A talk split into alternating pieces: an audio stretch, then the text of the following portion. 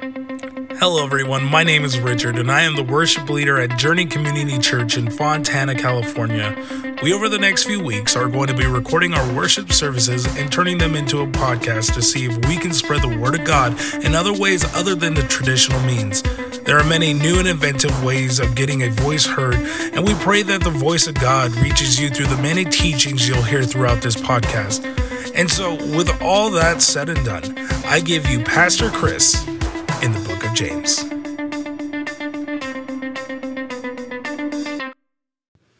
The food was fit for a king, literally.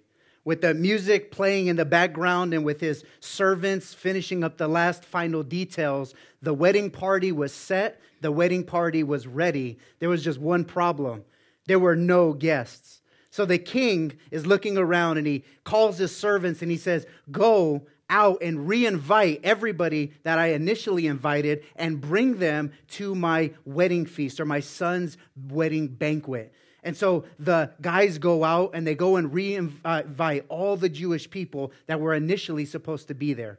But what were their responses? Some brushed the guys off. Others, they said, Well, we have business to do. We can't go and attend this party. And then, even some still, they beat some of the king's servants and even killed them. And when the king heard that, he was furious. And so the king sends out more servants and he says, Forget those people. Those people that denied me, those people that didn't want to come and party with us and celebrate my son, we're going to send invitations out to anybody and everyone who will come.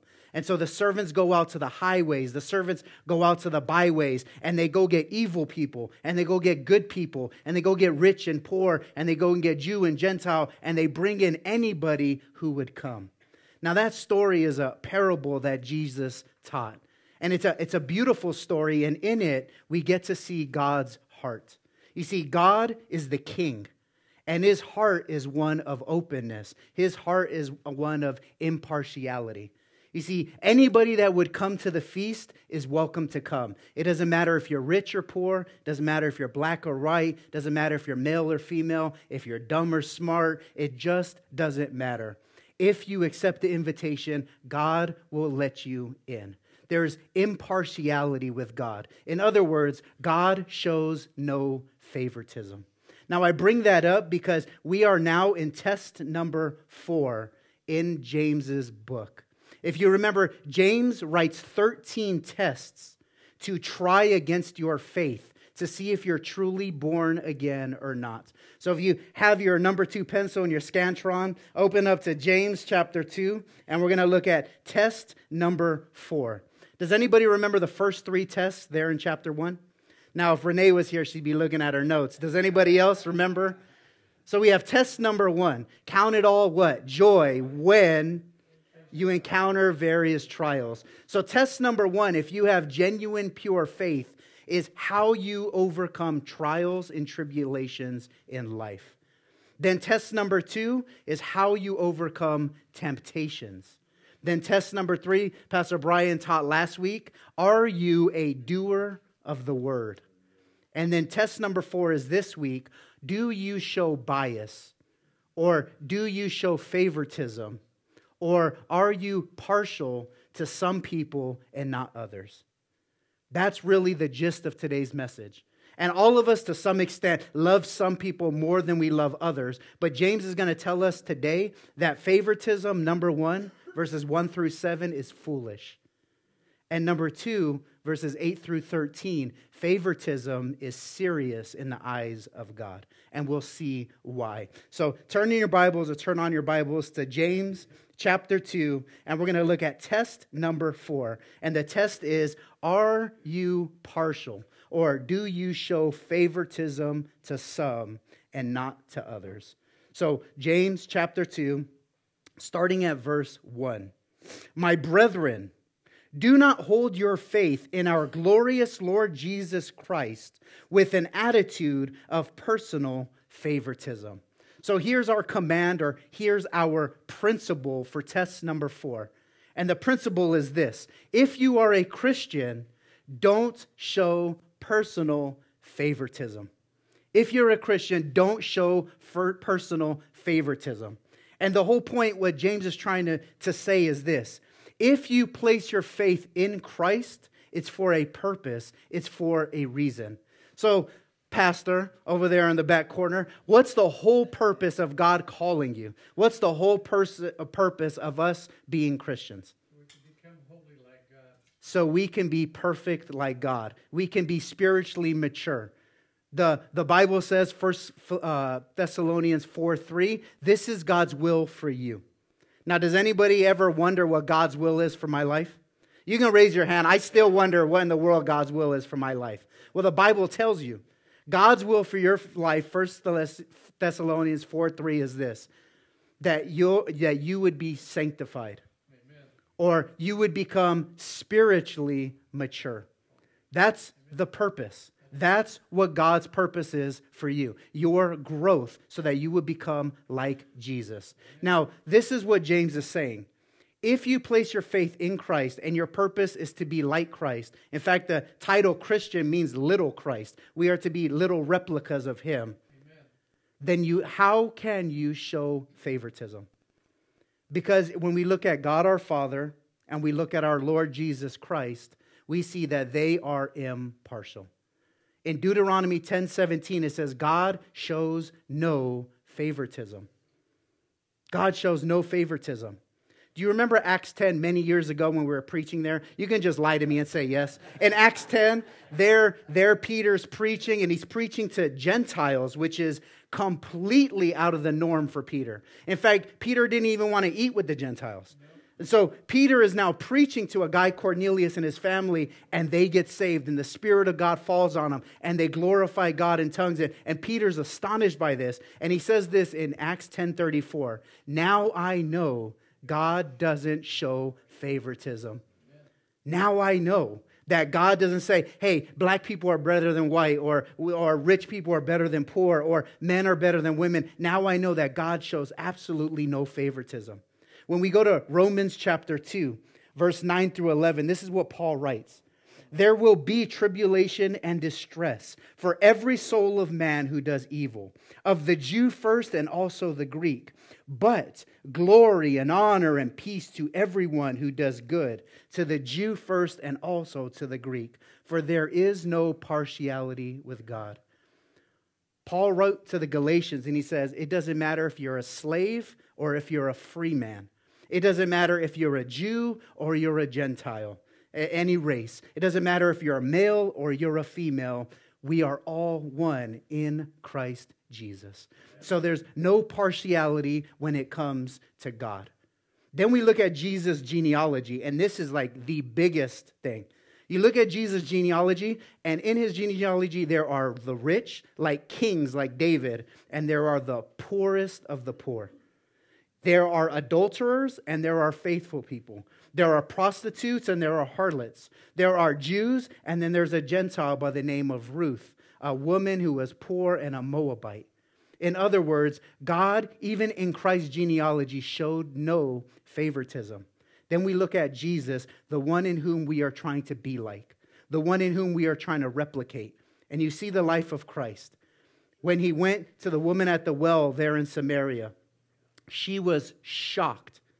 Why was she shocked when Jesus started talking to her? What did she say in John 4? What in the world does a Jewish male have to do with me? Why in the world are you talking to me? In our culture, you're way up there and I'm a nobody. And on top of that, I've had six husbands. I'm in major sin. What in the world is this rabbi, this teacher, ever wanting to do with me? See, she saw herself in the light of what her culture told her she was. And the Bible says that God shows no favoritism. So, James' point or principle is this How can you say you want to be like Jesus and yet you're racist? How can you say you want to be like Jesus, but you're a bigot? How can you say you want to be like Jesus, but you're a sexist? How can you say you want to be like Jesus, but you defile and you abuse the poor in favor of the rich? And then, so James is saying if you want to be like Jesus, you have to be impartial. And then James gives us an illustration in verses 2 and 3. And he's specifically now talking about the rich and the poor. But I don't think it just stays there. I think you can expand it even beyond there. But he goes to this area of the rich and the poor. Verse 2 and 3.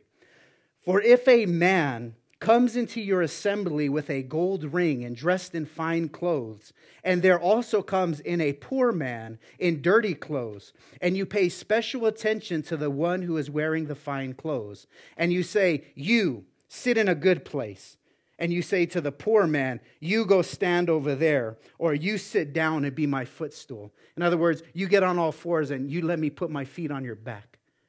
So James is saying if there's a rich person and the Bible says literally, who has golden fingers. That's literally the, the term, golden fingers. So think of a person, we've all seen them, right? They look like pimps and they got all the gold rings or the infinity stones all draped on them, right? If there's somebody who comes in with very flashy clothing, wearing a whole bunch of bling and ice, and they just, they're decked out head to toe. They're worth a million bucks. Maybe she's wearing uh, red bottoms and, and a $20,000 purse. And you see her or him and you say, man, they're so rich, they can probably pay our tithes for a year. Let's make sure that we give them special attention. Let's bless them on top of it. And then a poor man follows a beggar right after, and you say, You go, you smell, you go sit in a corner where you're not going to bother anybody. James says that's absolutely wrong. And he gives us three reasons why in verse 4, in verse 5, and in verse 6. Three reasons why favoritism is so foolish. He says in verse 4 Have you not made distinctions among yourselves and become judges with evil motives? So, the reason why, number one, favoritism is so foolish is because our judgments are oftentimes impure and our judgments on other people, we don't know the full story, right? It's the whole concept of judging a book by what? Its cover. You, you look at someone, you say, I got them figured out, but you have absolutely no idea. In fact, the Bible says man looks on what? The outward appearance, right? So if you see the same pastor preaching a black t-shirt and blue jeans every single month, you might think the guy might be homeless, right? We look at the we look at the outward appearance, but God looks on the heart. And so James is saying, don't you dare judge someone. Don't you dare uh, look at someone and say, This is the box that I'm going to put them in simply because of our personal judgment or our personal, um, I guess, prejudice upon another person. Our judgments are foolish, our judgments are folly. We're going to, I'm going to ask a question. You don't have to say it out loud, but you can just be real. If you knew a beggar Maybe he was your neighbor. Maybe you lived across the street. Maybe he was a guy that always was digging in your trash cans. You knew someone, a beggar, and you also knew a billionaire, let's say Bill Gates. Who would you personally engage with, talk to, be more friendly with? Would you do it with the beggar or would you do it with the billionaire? Jeff Bezos, Elon, pick any billionaire, a hypothetical billionaire, doesn't matter. Who would you honestly treat better? Probably the billionaire. And then let's go to the root cause of that. Why? He's a billionaire, but what does that mean to you? Maybe he'll hook you up, right? Maybe she'll write you a check. Maybe there's something in it for you. And that's what James is trying to say. We typically show favoritism because of our impure motives. We always want something out of the deal. And when it comes to the poor, what do we have to do? We have to give out. When it comes to the rich, what do we want? We want to take in. And so James is saying, don't judge a book by its cover. Don't show favoritism. Don't judge people because our judgments are often wrong. Perfect example was when I was working at Wayne Ruble Middle School. It was about 2010, 2011. I had just been saved, and there was an African American gentleman, probably mid to late 70s. And every night, 9 p.m., Monday through Friday, he would drive up in his 1970 truck, an old beat up blue, just hunk of junk. He would drive up, he would get his little old step stool ladder. He would dress in, in the same sweater, was oftentimes really dirty, ripped jeans. He would put a headband on around his head that had a little flashlight, and he would go dumpster diving in all the, the dumpsters in the, all the schools in North Fontana. His name was Joe. So one day I approached Joe, and I'm just talking to him. In my mind, I'm like, this guy's homeless, poor man, he's old. Mean, the poor guy is old. He has no reason to be dumpster diving. And he's probably made horrible choices in his life. All these things, right, that you assume. So I get to talking to Joe. I wanted to help him. I wanted to bless him. Next thing I know, Joe says, Oh, I do all of this. I, I collect all this recycling because I donate every penny to my church, which kind of caught me by surprise. I said, You, about 80 years old, you're jumping through dumpsters to collect for your church. What about you? What, what's going on in your life? Well, it turns out that this man worked for the steel mill for 40 something years and he saved every penny. And every time he saved enough, he would buy land and he would buy land and he would buy land. And it turns out that Joe owns or owned most of the land here in Fontana from baseline up. So, where Wayne Ruble Middle School, where we were talking, he owned that land that he sold to the school district. Sierra Lakes, where the Costco is and all, he owned all of that. The Summit High School and, and all these other, A.B. Miller, he owned all of that. In fact, most of this area around here probably was owned by Joe. So you look at this guy, he, this homeless old man that's probably made tons of mistakes, and he has no idea what he's doing, and he, he's helpless and he's hopeless.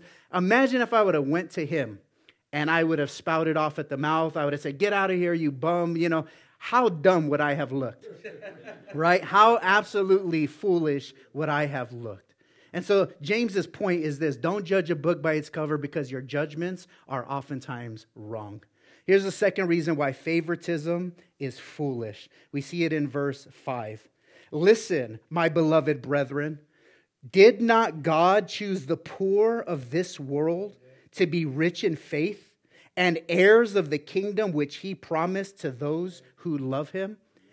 Here's James's point. It's so logical. Why would you choose the rich when God chose the poor? If you're in Christ and you want to be like Jesus, and, and the Father and the, the Son chose the, the foolish and the poor of the world to confound the wise, then why would you side with the rich? Where's your validation, or where, where is your, um, I don't know what the word is, evidence, I guess, to side with someone who is, uh, who God has not sided with? And so, verse 5, we see God has chosen the poor. Now, when we think of the, the Lord, we see throughout scriptures how much God loves the poor. You cannot escape it. The Bible says that God is the defender of the poor, that God is the provider of the poor, that God is their hope. And when we go to Israel and we see God's welfare system, you see how much God took care of those who had nothing. For example, if a poor person wanted to get right with God and have their sin atoned for, but they don't have money for a lamb, they have one of two choices. They either go steal the lamb or go do something in order to get that money, which is not what God wanted, or they don't partake at all, which is what God didn't want. So God made a provision for them. If you're poor, you don't have to bring a lamb. What can you bring? A pigeon or a turtle dove, something cheap, something that the poor could afford. Then you look at how God set up his government. Every seven years, the poor's debt would be wiped away. So, for example, I'm a poor man and I, I go to Greg and I say, Greg, I need a hundred bucks. I need to eat and feed my family for the next two weeks. I'll be in service to you. I'll be indentured to you. I'll do whatever you want, but I need money. Now, Greg gives me the money and I start working for him. After seven years, though, that debt is completely wiped away. And Greg and I are completely free and clear. Then you say, well, what about Greg? He got the short end of the stick. And God made a provision for the rich. If you lend to the poor, you're lending to God, and God will pay back. So the rich and the poor, God is taking care of equally and fairly. Then let's say you and I, we owned a, uh, a harvest, a field. And so we're out in the fields and we're picking, and I drop a piece of corn on the floor. God said, if you drop that food on the floor, you leave it. It could be the best head of corn you've ever seen, you leave it. That is for the poor. And so the poor would come behind you and they would be able to work for their food. God said also, if you owned a field, don't harvest the corners, that's for the poor. So you leave the harvest alone. Then you go through it one time. You have one shot. Get as much harvest as you can. Anything else, you leave, and the poor can come behind you and eat the rest of your harvest. So that was God's way to show that the, the poor will never be forgotten by God. And so James is saying if God has chosen them and provided for them and helped them, and, and heaven is going to be populated with a whole bunch of poor people, why in the world are you siding with the rich? Why are you so singularly focused on what you can get from them? Now, let me just stop and say this not all poor people are going to heaven, and not all rich people are going to hell. These are general statements. Abraham, Isaac, and Jacob, King David and King Solomon, Lydia in Acts 16, the, the Ethiopian eunuch in Acts 8, they were all saved, but they were all very rich. So it doesn't mean that rich people can't go to heaven. It doesn't mean poor people are automatically going to heaven. But what it does mean is this that if you're poor, you're more open to God, and you're more humbled, and you're more willing to accept what God has for you. If you're rich, there's a tendency that you become your own God because your wealth, your empire can sustain all your different needs. And so James is saying, don't side with the rich, for God has chosen the poor. And then, third reason why favoritism is foolish is in verse 6 uh, through 7. And it's because the rich tend to blaspheme God. So, why would you go on their side? Verse 6 But you have dishonored the poor man.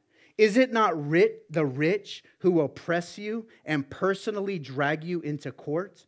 Do they not blaspheme the fair name by which you have been called? So, if you look at all of world history, the same is true. The rich have always oppressed the poor. It's always been in this world an issue between those who have and those who have not.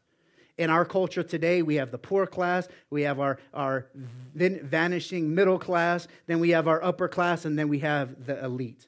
When you go somewhere like in India, for example, the class system is even more intense.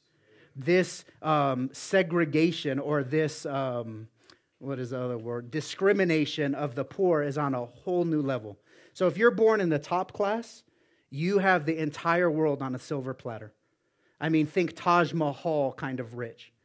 But if you were born in the bottom class, chances are you will die in the slums that you were born in. So you have kids going through feces to pull out little pieces of corn to eat. Um, there was a newspaper where there were children drinking from a pregnant dog so they can have milk. I mean, we're talking the poor of the poor, and it was because they were born into a certain class. And so when you're rich, typically you tend to blaspheme God. If you were born into that, then you tend to figure out that you've got it all made and that you absolutely don't need anything at all. Now, I think James particularly is referring to the Sadducees. Remember, who is James's audience? Who's he initially writing to? It's there in verse 1, chapter 1. They were Jews, right? They were Jews who were from Jerusalem. They were very, very, very into the law of Moses. And then God grabbed a hold of their heart and Jesus became Messiah. So, culturally, ethically, they're Jewish by nature, but they are also Christians. And so James is writing them and he says, Why are you siding with the rich people? They're the same ones who dragged you into court. They were the same ones who persecuted you and made you flee Jerusalem. These are the same people that wanted to cause you harm. And because they may throw you a couple bucks, now you're on their team. And these are the same people who blaspheme the God in which you were called. So James is saying that's absolutely horrific thought. Now, the Sadducees, they were a sect of Israel. They were a religious sect, they were uh, priests, but they were corrupt to the absolute core. Think of the Sadducees more as politicians than religious priests, because that's what they were. They were in bed with Rome. They completely controlled the, the temple uh, sacrificial system and they upcharged and they upsold and they, they changed their currency so that they can make tons and tons and tons of money. They were literally bleeding God's people dry so that they can be filthy rich. And they used that money to oppress anybody who was not in their court. For example, they used 30 pieces of silver to give to a guy named Judas so that Judas can betray Jesus. It was their power and money and their influence that caused their Messiah to be hung on a cross. It was the same people who persecuted James and John in Acts 3, who killed Stephen in Acts 7, who caused these people to have to be dispersed from their homes and everything they knew as children because these people oppressed them because now they can no longer get their money from the temple. And so they were wicked people. And James is saying, Why in the world would you side with these people when all they do is blaspheme God? So, three reasons why favoritism is foolish. Number one, verse four. Anybody remember? Good. Number two, verse five. Anybody remember? Fantastic. Anybody remember the last one? All right. So, favoritism is foolish because, right, our poor judgment or our evil motives. When we judge, it awfully, oftentimes comes from a selfish place. Therefore, don't show favoritism because you're probably going to be wrong. Number two, verse five, don't choose the rich because God chose the poor. And then number uh, three, six, and seven, don't side with the rich because they're the people that oppress and blaspheme God. And again, number verse one, your faith is in Christ and the mission of your life is to be like him. And do you see him siding with the rich? Do you see him uh, siding with those who blaspheme God? The answer is unequivocally no, not a chance. So James says, if you're like Jesus, you will not show favoritism. Then verses 8 through 13, he, he tells us why favoritism is foul fruit. Or, in other words, favoritism is a very serious offense in the eyes of God. Verse 8 If, however, you are fulfilling the royal law according to the scripture, you shall love your neighbor as yourself, you are doing well. But if you show partiality, you are committing sin and are convicted by the law as transgressors. So, James is writing to a church or a group of people, and just like any church or any assembly, any group of people, there are always those who are truly saved and those who aren't. And that's why he's writing this letter to test their faith. So, they're either champs or they're chumps, they're either the saints or they're the ain'ts, right? So Paul or Paul, James is writing these people and he says, "Those who are in the faith, this is what you're doing." Verse 8. If, and it's a first conditional clause, which just means that it makes this a, a statement of truth. So rather than if, it could read since. Since, however, you are fulfilling the royal law according to the scripture, you shall love your neighbor as yourself, you are doing well. So, again, what's the purpose of us as Christians? To be like Jesus, right? Spiritual maturity. How can we be like Jesus? By fulfilling the royal law. And so James is saying, those who are loving their neighbors as themselves, they are doing good. Because if you truly love your neighbor as yourself, what you're not doing is showing favoritism. What you're not doing is showing partiality. What you're not doing is loving some and ultimately hating others. So James says the key to not fulfilling favoritism is by fulfilling God's royal law, which is you shall love your neighbor as yourself. Now, in order for you to, to understand this, for us to understand it, this law has two parts. Number one, the Bible assumes you already love yourself. And then, the, in the degree in which you love yourself, then you love people in that same manner. Now, except for a very small percentage of people that truly don't love themselves and ultimately take their lives, pretty much everybody else, which is, I would say, 98, 99% of people, love themselves. Look at how much money you spend on food, on clothing, on makeup, on supplements to get you big and buff, on supplements to get you thin and skinny, you know, on supplements like anti aging, right? We spend a, million dollars on anti aging, right? Everything we do is because we love ourselves. Whose teeth do you brush at night? Right? Whose hair do you brush in the morning? What face are you applying makeup to? Right? We love ourselves. Here's another uh, a great test of if we love ourselves or not. How do you determine how do you determine if a group photo is good or not? right? There could be a group of 6 people and five out of the 6 look absolutely amazing. Just the smiles are on point. You have the right angle, the right side of the face, the right lighting, the filters are going on perfectly. And everybody looks good except you. What's your determination about that photo? Horrible. It's trash, right? Cut me out of it. It's we got to take another one. Everybody else saying, no, it looks amazing, right? Because they look amazing. It's because we love ourselves. And so the royal law is this you love yourself, and you are to love your neighbor in the exact same way. And so here's something that convicted me. When you're hungry, what do you do? You eat. But what do you eat? Whatever you want. You eat whatever you want because that's your craving, that's your desire, that's what you want. To love your neighbor as yourself is to love someone in that same way. So when you see someone hungry, what do you do? Maybe, or maybe you look the other way. Maybe you justify it and say that person's just going to go buy a bunch of drugs anyway. Or maybe you throw them, you know, a, a, a, something that you would never put in your own mouth. But do we really love to the extent that we love ourselves? When you're cold, what do you do? Cover up.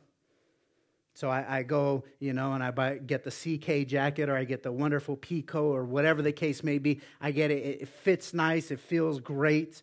But when I see other people cold, what do we do? Do we just turn the other way or do we even do we give them something or do we love them to the extent that we love ourselves? Will we put the clothes that we wear on their backs or not? When you're cold and you're tired and it's rainy outside and you want to get out of the elements, what do you do?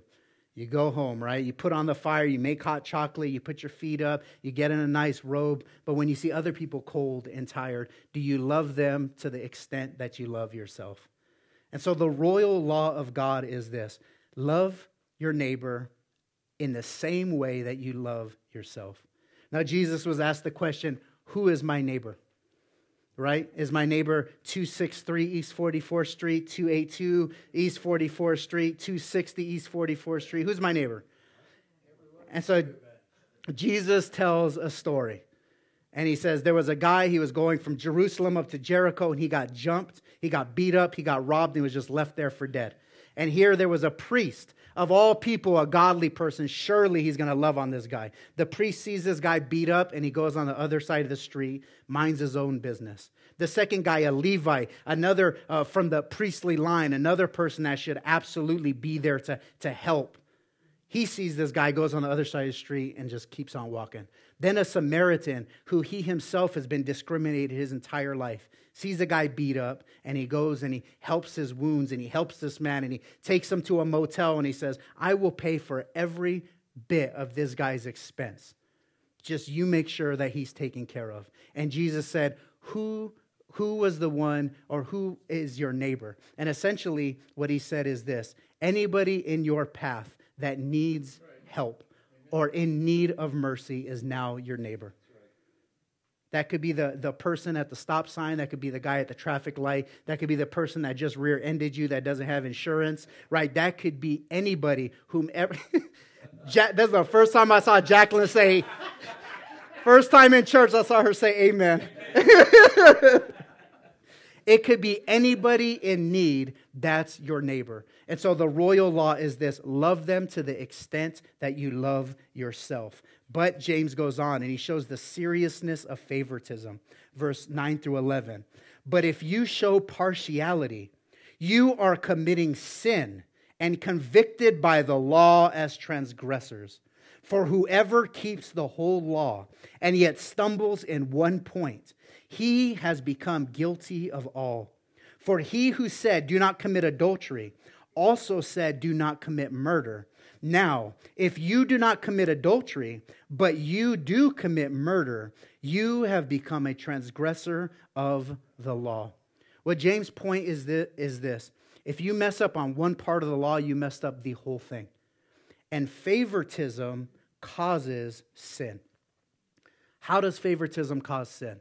Favoritism is the Siamese twin of hatred, or favoritism is the Siamese twin of discrimination. And this is, this is how I explain it. If I go over here and I love these people with everything I got, what happens to all these people over here? just by definition. They're neglected, right? Look at Nazi Germany. One group of people was highly favored. What happened to everybody else in that society? Right? By just by definition, if you have favoritism, you are discriminating on someone else. And so James says that right there is not following the law of love. That's not loving your neighbor as yourself. Therefore, you're guilty of everything. You can't justify and say, well, I don't commit murder. Well, I, I give my tithes and offerings. Well, I show up to church. James is saying, no, it doesn't matter. You violate a little, you are violating everything. Now, this idea of the law, do we understand what it is? I know if you didn't grow up in a Jewish culture or you didn't grow up in a church that doesn't teach it, or you read your Bible and you don't understand it, this idea of the law is like weird. So I'll just uh, briefly what the law is. The law is nothing more than God's house rules. Just don't make it more complicated than that. The law is nothing more than God's house rules. When you were growing up, your job was to get good grades, come home, clean the house, do your chores, whatever the case may be. Those were the house rules. What happened when you kept them? Either that or you didn't get beat. What happened? right? It was one of the two. what happens when you didn't you didn't keep house rules? You're not sitting down for a week, right? You're not you're just gonna you're just gonna kind of like be very, very uncomfortable. And that's because there are set rules and those rules are meant to be kept. So when God came to Moses, there were 613 rules, but there was one law. There was the law, it's one singular unit, but the law had 613 compartments to it. And God said, if you, com- if you are, are, want to complete my will, then you just have to follow my house rules, and everything's going to be okay. All 613 of them. Then David comes along and you can read this on your own Psalm 15. David takes 613 commandments and he distills it down to 11. And he says, if you do these 11, you are fulfilling God's house rules. Then Isaiah comes and he takes the 11 and he distills it down to six. Then Micah comes and he takes uh, Isaiah 6, which is all of God's house rules, and he makes it into three. Do what is right, Love mercy, walk humbly with your God. You are fulfilling God's house rules. Then Jesus comes and he takes the three from Micah and he distills it to two. Love God, love people. All the law and the prophets, God's house rules, hangs on this very thing. So, what James is saying is this if you show favoritism, you're breaking one of the rules. And if you're breaking one of the rules, you've broken the whole thing. You're guilty of all. So, one way to think of it is think of a, a stained glass window. You've been to a cathedral, a basilica, a beautiful old church. You've seen one of those stained glass windows, right? They're beautiful, just like God's law. It's perfect, just like God's law. It tells a story, just like God's law. It's made of many components, yet it's one singular window, just like God's law, if you will. But what happens if me being a sinner takes a baseball and I throw it as hard as I could right at that window?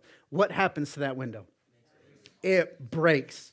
Now, does it matter if I throw it in the middle? Does it matter if I throw it in the corner? Does it matter if I throw it in the top or the bottom? Not at all. If I break one part of it, the whole thing's broken. And that's what James is trying to say. When you show favoritism, it's serious because you are violating God's law of loving others. And when you violate God's law loving others, you violated everything.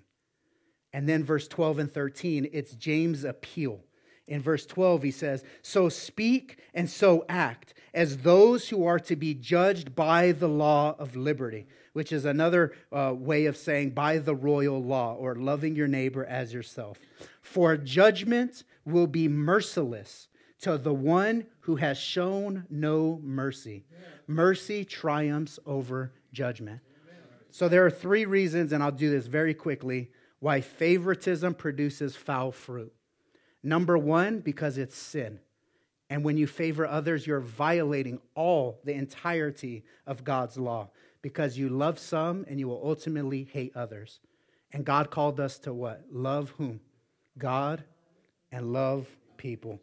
So that's number one. Number two, it produces foul fruit because naturally, when you love some, you'll hate others. There's natural discrimination built in. And then thirdly, there's judgment. Verse 13.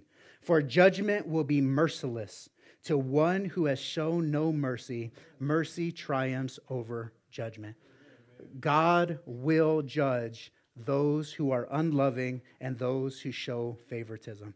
So I just want to close with just this. How can we not be biased? It's natural. We are tribal people. We are. From the very beginning, we're tribal people. Whether it's we're united under one flag or we're united under the same language or we're united under the same skin color or the same gender or whatever, we're tribal people. And inherently, we love our own and we tend to not like others in the same way. So, how can you and I not be biased, not show partiality, not show favoritism? That's exactly it. You want to view God's view of people, not your own. So we're shaped by our own personal experience and our own culture. That's how we are formed and molded and shaped. I have a brother in the Lord. He's a dear brother. He loves God richly. But when it comes to African American men, I can tell there's a lot of angst in his heart. Something's not right. He doesn't really have a very high regard or a love for black males.